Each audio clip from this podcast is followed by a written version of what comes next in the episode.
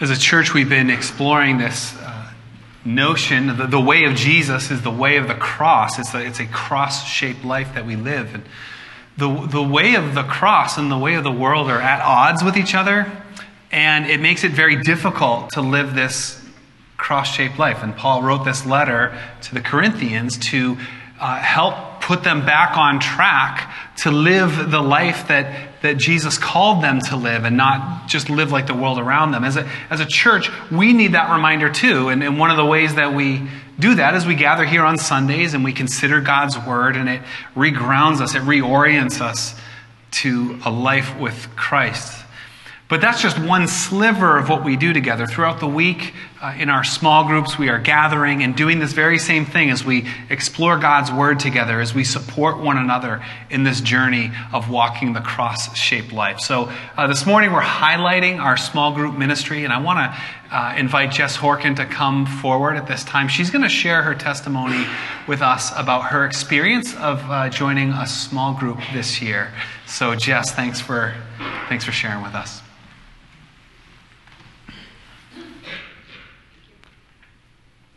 Hi, good morning, everybody. You can hear me. I sat right up front to make it easy. Um, so, I love to share and I love to speak, but I am a little nervous, and you're going to hear my story and you'll know why, uh, because I'm rusty. Um, so, what, I, what I'm hoping is that I can share with you one of the many gifts that God has given me in the last six months, and that is the gift of a small group and the ways in which that can influence your life and has influenced mine. So, First of all, let me talk about the small group. It's so lovely. It's very empowering, um, it's loving, it's grounding, and it's inspiring. Um, I truly look forward to it.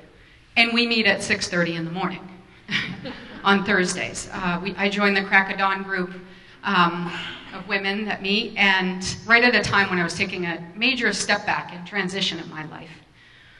So for many, many years, um, if I'm being true, my entire life, I have been driving towards accomplishment and what I could achieve. Um, and probably did quite well at that. Um, Mary JP talked about driving towards glory versus God, and if I was being judged on glory, I was right up there. Um, and I decided in August that I was going to take a step away from that and try to reground in faith and God and what God has in store for me and not what I could try to control. Um, and right at that time, Roselle and I were walking, and she said, Hey, we're starting a small group. Would you like to join? And I said, Sounds interesting. And she told me the time, and I was like, I'm unemployed. I don't really want to get up that early, but sure. And so uh, I did go. And right around the same time, JP talked about on one Sunday my words um, from your, you know, words. This study that had been done where people kind of fell away from their journey with God, and not because they had some big falling out, but because they just got too busy, right? Too busy with life. And that had happened to me. I'm the mom of two fantastic teenage boys, and I'm the wife of a very hardworking, engaged, phenomenal man from Donegal. And I love to run marathons, and that takes a lot of time. And I had moved away from God. He was always there, right? Never going to give me more than I could handle. But I really wasn't close with him. And so this was my time to step back and do that. And as part of the small group, there are three things that I, I really just, they're so amazing, and I can't even truly appreciate them. And I know over time I'm going to even appreciate them even more, but I'm hoping to share them with you. Um, first was the fellowship. Second is that we are grounded in what matters the most the Bible and God and Jesus. And I find myself sharing Jesus in ways I didn't even know I was capable of. I just talked to people about it. And I'm like, oh, hey, did you know this? Did you know that? And I, I never did that before. And if I did, I wasn't aware of it.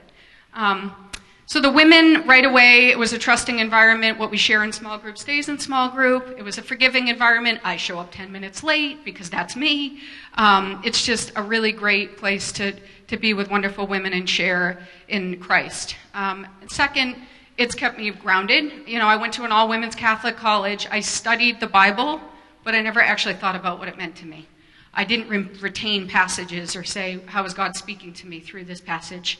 And then lastly, um, this one really occurred to me last night. it's got me reconnected with the church um, and with people that share values. So, whether it be the, small, the women's breakfast or Alpha or Cor Unum, just different ways to start to become involved. And I really, I wasn't looking for that, but I'm loving it. Um, so I hope that you too will be able to share in similar um, small group experiences and that'll have an influence on your life. Um, I do want to thank the people that are in my small group, Roselle and Maureen and Anne and Beth. They're amazing.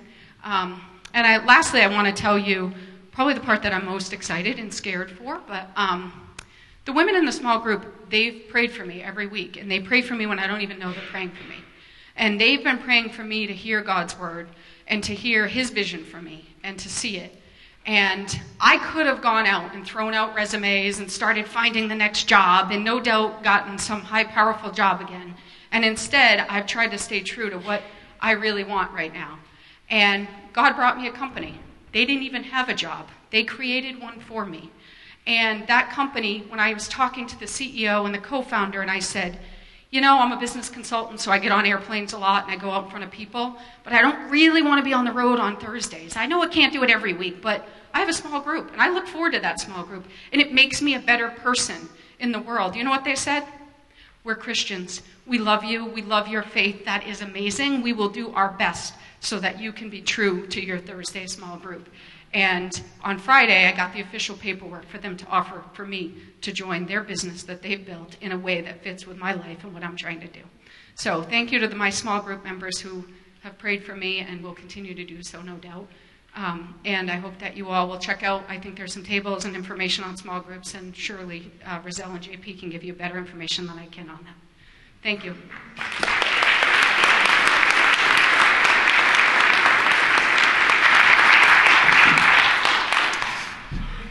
Thank you, Jess. Let's pray. Father, we thank you for um, calling us to be your people together. And it's, it is, we, we experience all the blessings of the fellowship and um, the, the, the unity and the, just the exploring of your word and your way together, the gift of prayer, which we exercise together, for how you provided for Jess with this group and with her new job, and all of uh, your blessing in these ways, Lord. We're grateful. And now we turn together, everybody in this room, we turn to your word, and we seek to know your heart and your way, Lord. Uh, may your will be done, not ours. May we learn your way, not the path of this world, Lord. This time is yours. We uh, pray your blessing over it. In Jesus' name, amen. So, as we've been journeying through this letter, Paul writing to the church in Corinth, we've been seeing that there's the values of Corinth, there's the values of their world, and there's the values of the cross, and they're very much at odds with one another. Today, the issue is, uh, well, he, Paul's continuing to talk about this one issue over and over again where this church had divided into factions where some of them they were elevating their leaders. One group said, "Oh, we, we follow Paul. He's, he's the best. He's been so influential on us." Another group said, "We follow Peter." And another people another group said, "We follow um, Apollos." And they they're in these different camps and they're very divided. And he's gone over and over again about how this should not be. But really, this dividing into factions in this church was just a symptom and there was a root problem underneath it that he exposes and, and explicitly says here the problem was pride. The problem was that they were becoming puffed up with themselves. At the end of verse 6, you see it here. It says, Then you will not be puffed up in being a follower of one of us over against another. So that's kind of how the world works, where you know, you, you look at yourself and you see what you have and what you're proud of, and you kind of just kind of kind of puffs you up. Uh, but the way of the cross is a way of humility. And if we put Jesus first, if we understand his way, we'll understand true humility and be able to combat this, this boasting and this, this pride. And look at verse 8. He said, Already you have all you want. You become rich, you begun to reign. Verse 10, you are so wise, you're so strong, you're so honored. They just felt like they had made it, that they had achieved, and they were boasting about how gifted they were and how spiritual they were. Uh, but really, it, it comes down to pride. Pride is feeling better about yourself compared to others. Pride isn't one of those sins, uh, C.S. Lewis, in his book Mere Christianity, he has a whole chapter. His chapter is called The Great Sin. So he basically says that pride is the greatest sin. And the problem with pride is that most people don't think they have it, but most people do absolutely have it and struggle with it. And he said it's, it's, let me just read this quote. He says, Pride gets no pleasure of having something, only of having more of it than the next man. We say people are proud of being rich or clever or good looking, but they are not. They are proud of being richer or cleverer or better looking than others. If everyone else became equally rich or clever or good looking, there would be nothing to be proud about. It's the comparison that makes you proud, the pleasure of being above the rest. It's this inherent thing inside us that wants to feel better that wants to feel, uh, to, to get away from the suffering of life and the ways that I fall short and the way I view myself and to elevate myself. And the only way to do that is compare yourself to others. And that's the, that's, that's the nature of pride. And then pride is leading to all these other problems in the life of this church. And I want to, today, I want to look at two ways that we can combat pride. So Lewis says most people struggle with it. Maybe you struggle with it. I certainly struggle with it. This church in Corinth struggled with it. It's a very common struggle. Uh, but let's take a look at two ways to combat pride. The first way to combat pride is to learn gospel humility. That is a, a the gospel of Jesus Christ, the good news of Jesus Christ, is going to shape an understanding of humility that's different than, than what most of the world would teach you as humility. My understanding of this concept was heavily influenced by a pastor named uh, Dr. Tim Keller. He was a pastor in Manhattan and uh, for many years at a Presbyterian church. He's recently retired from that part of his ministry. Uh, but he taught about this concept of self forgetfulness. And this, basically, he explained it like this. In the world, in traditional cultures in our world, and in ancient cultures, the, the biggest problem with the world, the reason why people were violent or criminal, or the reason why there was evil in the world was pride. It was hubris. And the way to fix that is to bring people down, to shame them and punish them and control people because there's too high of a view of themselves. They think they're above the law or they think they're better than others and they can take what's not theirs. And you just need to lower their view of themselves.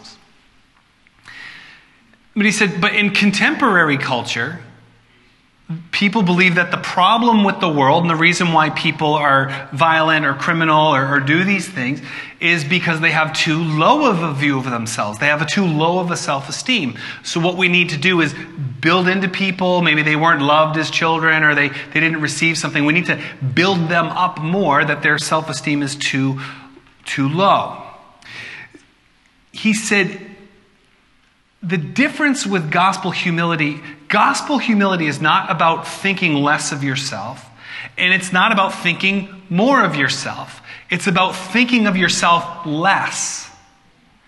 It's, it's taking the focus off of yourself. This, and that at the heart of pride is that I'm, I'm thinking of myself and, and who I am. And he said gospel humility is just thinking about yourself less. Look at, the, look at where we see that in this passage here. Take a look at verse 3. It's printed on the back of your bulletin. He says, I care very little if I'm judged by you or any human court. Basically, he said, Look, I, I'm not going to base my life based on your judgment of me, what you think of me, or what anybody else thinks of me. I mean, that's, that's no way to live. And, and many of us, we live our lives, we go out and, excuse me, there's this.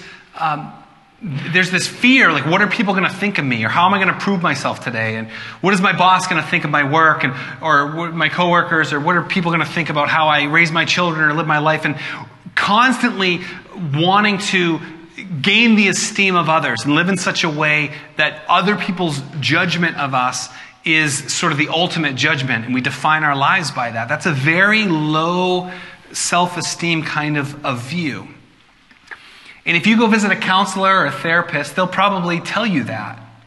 They'll probably say, do not base your life on how other people judge you. You need to be your own person. You need to, you need to be you and be comfortable with that.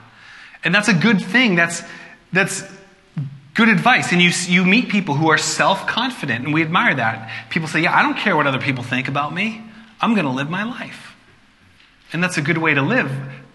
But the Apostle Paul, he says, I'm, I, don't, I care very little if I'm judged by you or any human court.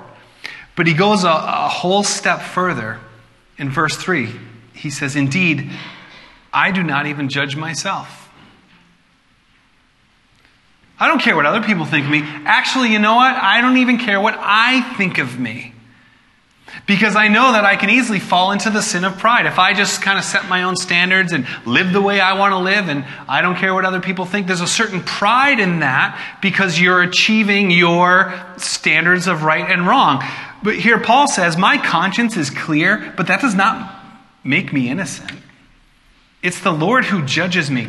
Just because I feel good about myself doesn't mean I'm actually good. I'm only good by my own standard, which I set myself. But genuinely, it's God who is the one who judges. I can feel good about myself and I can feel puffed up about myself, but verse 5, he says, Therefore, judge nothing before the appointed time. Wait until the Lord comes. He'll bring to light what's hidden in darkness and will expose the motives of the heart. And at that time, each will receive their praise from God. It doesn't matter what you think of me, it doesn't matter what I think of me. It matters what God thinks. And knowledge of God and putting focus on God is a really great antidote for pride. Because if pride is how much I have compared to someone else or how much better I am than someone else, if I compare myself to God, I realize I've got nothing. If I compare myself to His power and His perfection and His riches of life, I've got nothing.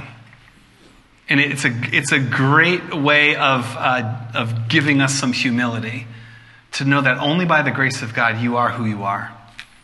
And you have what you have. Look at verse, continuing, continuing on here in verse 6. It says, Then you'll not be puffed up, being a follower of one of us over against the other. For who makes you different than anyone else? What do you have that you did not receive? And if you did not receive it, why do you boast as though you did not? The grace of God ruins our pride. The, the grace of God says that you needed, it, grace is a free gift. You needed God's salvation. God gave you life and God redeems your life. That's not something you do, that's something He gave you. So why are you pretending like you're so much greater than someone else?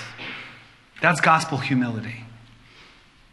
And again, in, in different communities of Christians, you might hear it. Uh, you might hear it differently. You could go to one church and they'll say, everybody in this room is absolutely a sinner and you've got to turn around because you're bad. And again, that's the view of you're thinking too high of yourself and you've got to lower your esteem. But you could go to another church and they would say, everybody in this room is just fine the way you are.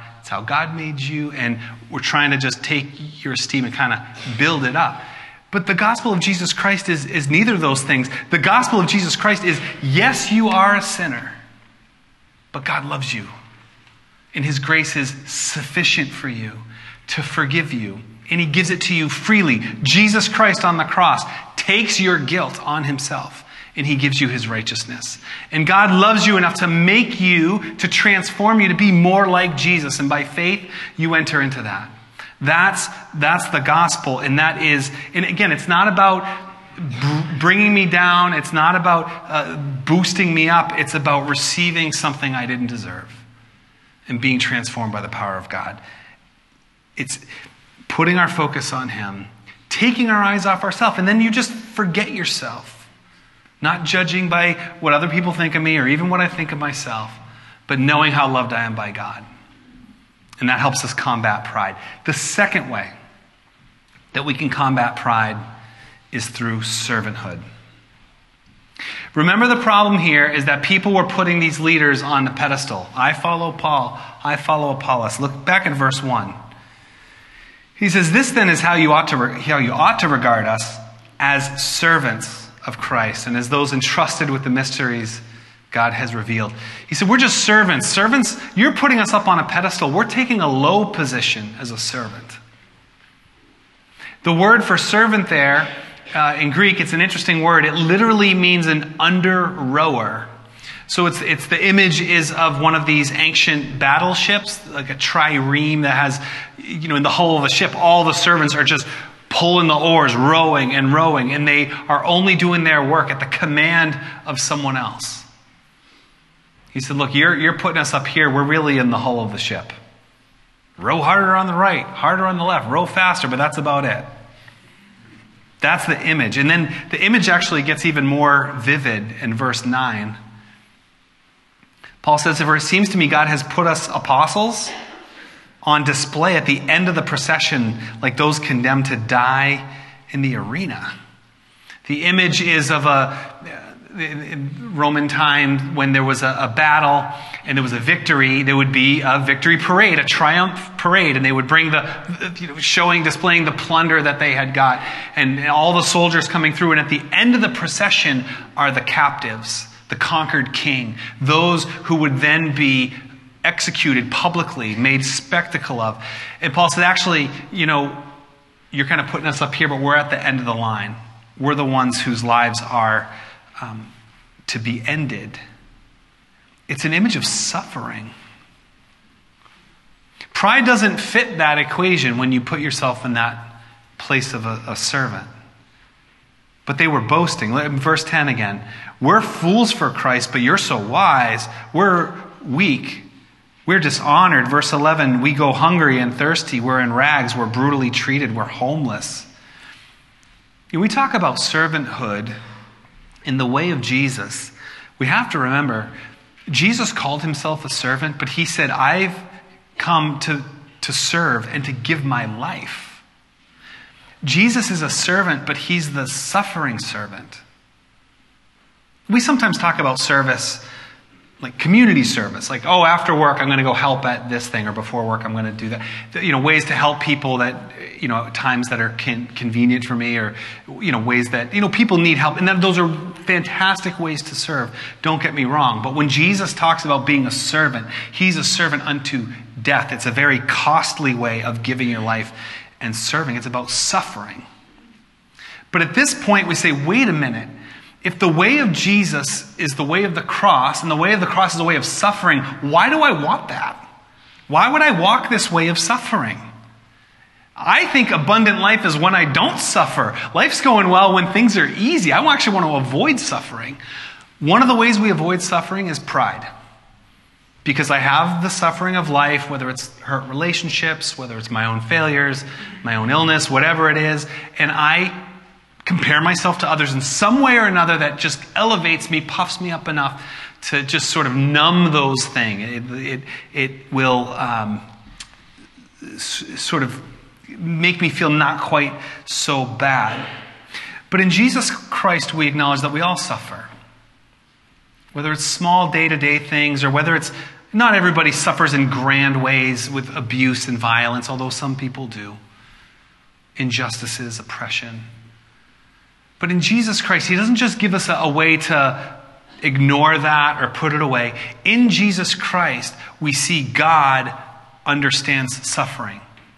That God suffers, that Jesus Christ suffered, that He experienced the human condition, that He was hungry, that He was ridiculed, that He was tired, that His friend died, and He cried because His friend died, and He Himself suffered physically and died on the cross. Jesus doesn't just give us this escape from suffering, Jesus enters into human suffering and acknowledges suffering for what it is. It's suffering. It grieves the heart of God that we suffer, that Jesus cried out in anguish when he suffered and experienced all the brokenness of the world. But here's, here's why we would want to walk that way because we have the hope of resurrection. That Jesus Christ it, he experienced all the suffering, but he rose to new life to show to us that there is, that there is hope, that there is healing that can be experienced now and, and fully in the life to come. Because we can feel so alone in our suffering and we can feel so isolated. But our suffering connects us to the God who suffered. We become like him in his death that we might somehow become like him in his resurrection, Paul wrote in another letter. That that was his goal. And that's why you would walk this cross shaped life, because you can endure. You're going to face the suffering either way. But with the perspective of the cross, we have hope. And this is what it looks like in verse 12. We work hard with our own hands. When we are cursed, we bless. When we're persecuted, we endure it. When we are slandered, we answer kindly. We've become the scum of the earth, the garbage of this world, right up to this point. Like, look, we can be treated so poorly and we can suffer in every which way, but we respond with, with kindness. We respond with blessing. And that's the abundant life to be able to not escape our suffering, but to find joy in the midst of it because we have hope, because of the resurrection. Your other option is pride. Just numb your pain, just soothe yourself by thinking, by you know, puffing yourself up, however you can do that. But there's no real hope in that. But in Jesus Christ, there is real hope. Again, in that chapter in Mere Christianity, C.S. Lewis said, if you want to deal with pride, the first step is this to recognize that you are proud that we all struggle with this. But we can all learn the freedom of self forgetfulness. We can all learn the power of living the servant life, even suffering, but suffering with hope, connected to God, the power of the resurrection of Jesus Christ. Let us pray. Father, we, um, we need to learn this, Lord. We, we pray that you would change our hearts to see what real life is, what real abundant life is in you. Lord, keep us from the trap of pride. Help us to learn real humility. Help us to get our eyes off ourselves and, and back on you, Lord. Only by your grace can we do it. So we pray for the grace. We pray for your amazing and abundant grace and the power of your Holy Spirit to do your good work in our hearts, Lord. May you be glorified in all things. We thank you for your victory over sin and death and the grave and the great hope of eternal life, which we experience now and will know fully one day, Lord. Praise you. Hallelujah. Amen.